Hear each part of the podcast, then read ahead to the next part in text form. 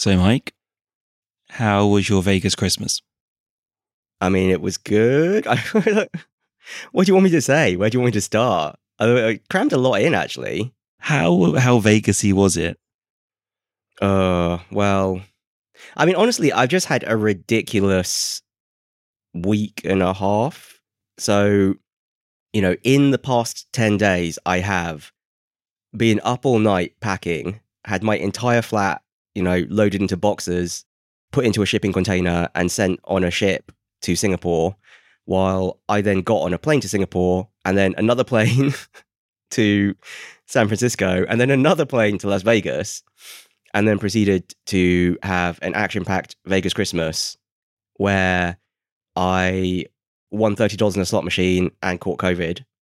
And now I'm back in Singapore living in a service apartment with a stuffy nose and a fever. How many boxes did you accumulate from your time in Hong Kong? Oh man, this is so embarrassing. Uh 105 boxes. No way. Yeah, it was oh man, it's so bad. like I I left the packing way too last minute. So you packed 105 boxes. No, no, no. I didn't pack 105 boxes. I I started packing at midnight on the day before the movers arrived and didn't really make any significant dent in it and there were just piles of stuff all over the floor. And then the movers you know like i, I was literally there all night and at 9 a.m bing bong you know the movers have arrived and i haven't slept and they're like what should we pack? And i was just like just pack everything and like all the stuff on the floor. Yeah just all the stuff on the floor just pack it all and then we were going room to room and they're pointing at all the boxes and going all the boxes and I'm like yeah just pack all the boxes You packed all the boxes. I packed the boxes. Yeah, it's it's crazy. It's actually ridiculous. I just didn't have time to go through it all. I was just like, whatever. So you know, the boxes were the original packing material for stuff like, you know, like an Xbox 360, a PS3, a Wii. So those boxes were used to repack the things, but then they just put those boxes inside other boxes. yeah, it's nuts. I, I have no idea what's going on with the packing. It was just it was so chaotic in the end. Like there's loads of stuff which I thought I had put in my suitcase, and it's not there. So it must be in a box that they shipped. So you didn't throw anything out in the end. Well, I was throwing stuff out all night. Like I was shredding stuff and throwing out, you know, things like things like the original podcast microphone, which was broken. Like I threw that out. You know, like I did throw that away, and I threw away the packaging for it too. It's very sad, but I did I did Marie Kondo a bunch of stuff, but there was not time to go through it all. So loads of it just got packed up. And yeah, then i am extremely sleep deprived because I didn't sleep at all that night. And then I haven't slept well since because of jet lag and now COVID. Where do you think you caught COVID from? I, I think I, I think I caught it like the you know the last evening in Vegas my sister and I and her husband just went to some casinos in downtown and he was playing poker and blackjack. And then we were just playing on slot machines. And then basically, my sister and I have both tested positive for COVID. So it's probably someone we were sat next to at the slot machines, is my guess. Okay. Yeah. So the, the two of us are the only ones who have COVID. I'm really sad. I really thought I was going to make it through this pandemic without getting it. You know, I was joking. It's like battle royale, like last one standing, and it's like, oh man, I've been eliminated from COVID royale. You know, there's like still a handful of friends who've never had it. I really thought I was going to be the last. Could that make a good game? I mean, not really. It's just a, it's just like a fun little diversion. It's a way of it's a way of turning everything into a competition and making it really toxic trying to think what else I did. I mean, really, really did a lot of stuff in Vegas. You know, like I went to Omega Mart, which I was really looking forward to. Actually, it was a bit of a disappointment. It wasn't as good as it wasn't as good as I was hoping. But then I did have very high hopes for it. So we we went to the Grand Canyon. We went to a Cirque du Soleil show where we actually had some sort of group delusion You know, like actually, I mean, this this whole Vegas trip is really weird because obviously, like, you don't usually go to Vegas with your family, right? But my my mum in particular really likes the idea of Vegas, so we had a family holiday to Vegas for Christmas. Obviously, it's like my family, you know, siblings all flew in from all over the place, and we all met in Vegas. I think it's okay to go to Vegas as a family. Yeah, well, so we went to Cirque du Soleil, and we had this like group delusion where we for some reason thought the show started at 7.30 but it started at 7 and so we were just ambling in like really relaxed and we got there at like 7.15 and we all thought oh we've got plenty of time. And the like ushers at the door were like checking our tickets and you know we were really like blasé about it and we were like oh we're so early there's hardly anyone empty, here. Yeah. you know? And then, like, anyway long story short we get to you know the theater we open the door and it's really dark and they're like leading us in really quietly. And then i have this realization that like i'm an idiot you know? We're not we're not early. We're really really late. And then we sit down and my sister turns to me and says is this the pre-show? And i'm like no we're just like half an hour late. And then you know many face palms all around. I don't know why we all thought it started at 7.30 like literally any of us could have looked at the tickets and seen it said 7 but for some reason we were all convinced it started at 7.30 7.30 seems sensible. If you told me it started at 7.30, I wouldn't question you. Oh, it's just so embarrassing because you know the the show we went to see it was the the Beatles Cirque du Soleil show, so it was at the Mirage on the Strip, and the Mirage has a volcano show as well out the front, you know, out the front of the casino, where they have like a fake volcano that goes off like on the hour at 7, 8, 9, 10, 11. That sounds a bit tacky, by the way. Well, it's Vegas. What do you expect? So we got there at like quarter to seven. And instead of going to the Cirque du Soleil show, we just stood and watched the volcano going off. And one of my sisters was saying, like, oh, isn't it nice how they've arranged it so you've got time to watch the volcano and then go to the show?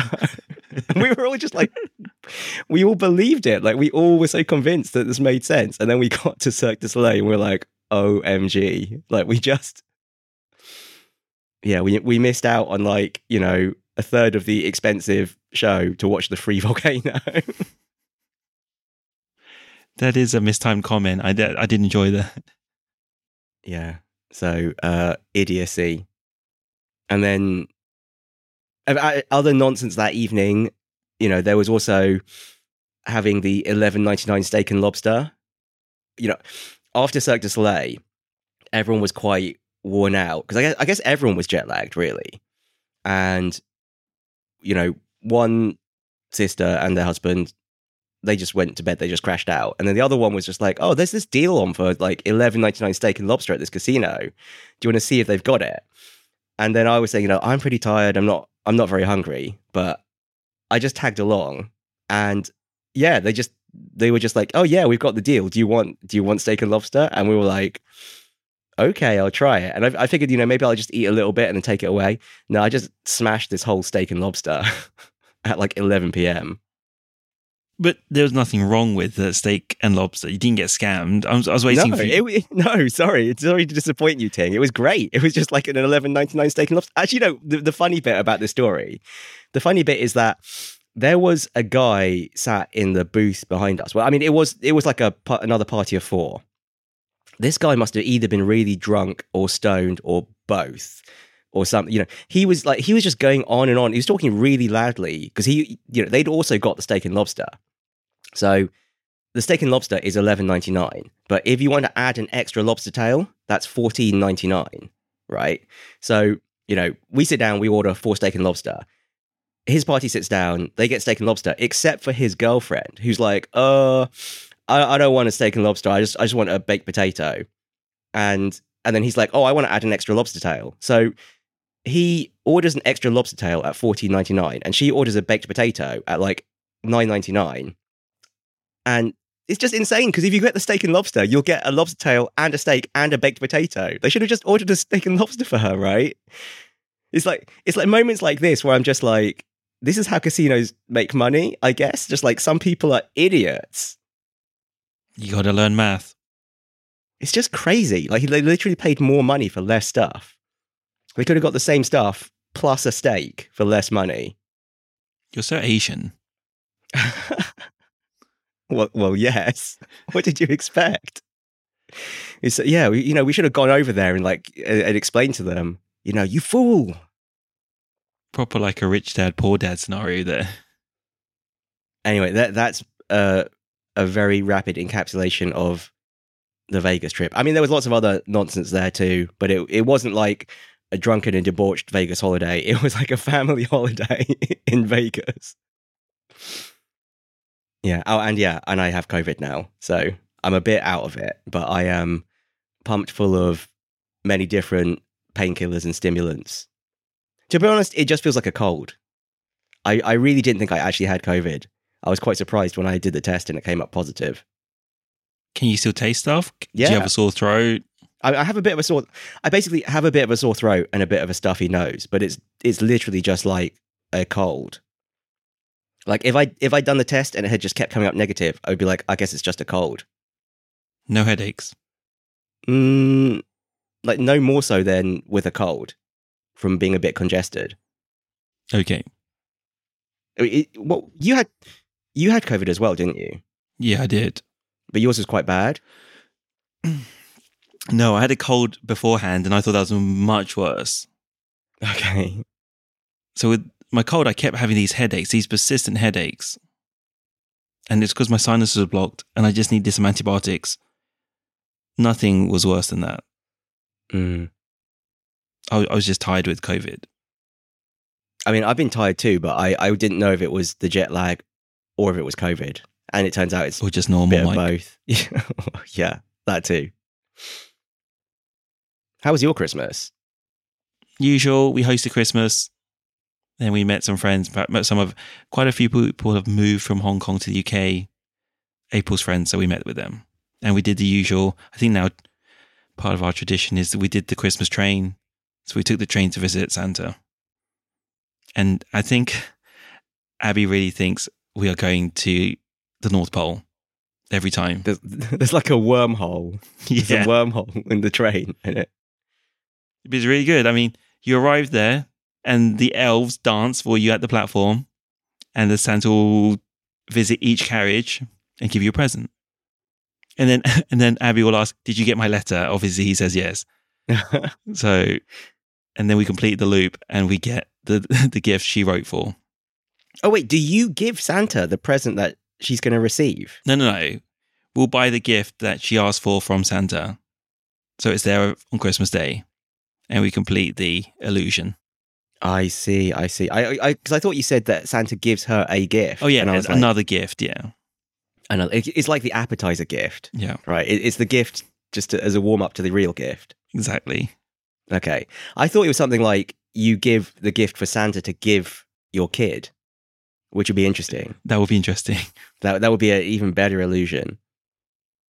So your children believe that Santa brings the gifts, not that you toil at work to earn the money to give them. I think she gets, she knows she gets two sets of gifts. Some from Santa, well, actually one from Santa. Let's be fair, and then everyone else will get her a gift as well, like m- me, April, and family. ah, But Santa does contribute his own gift.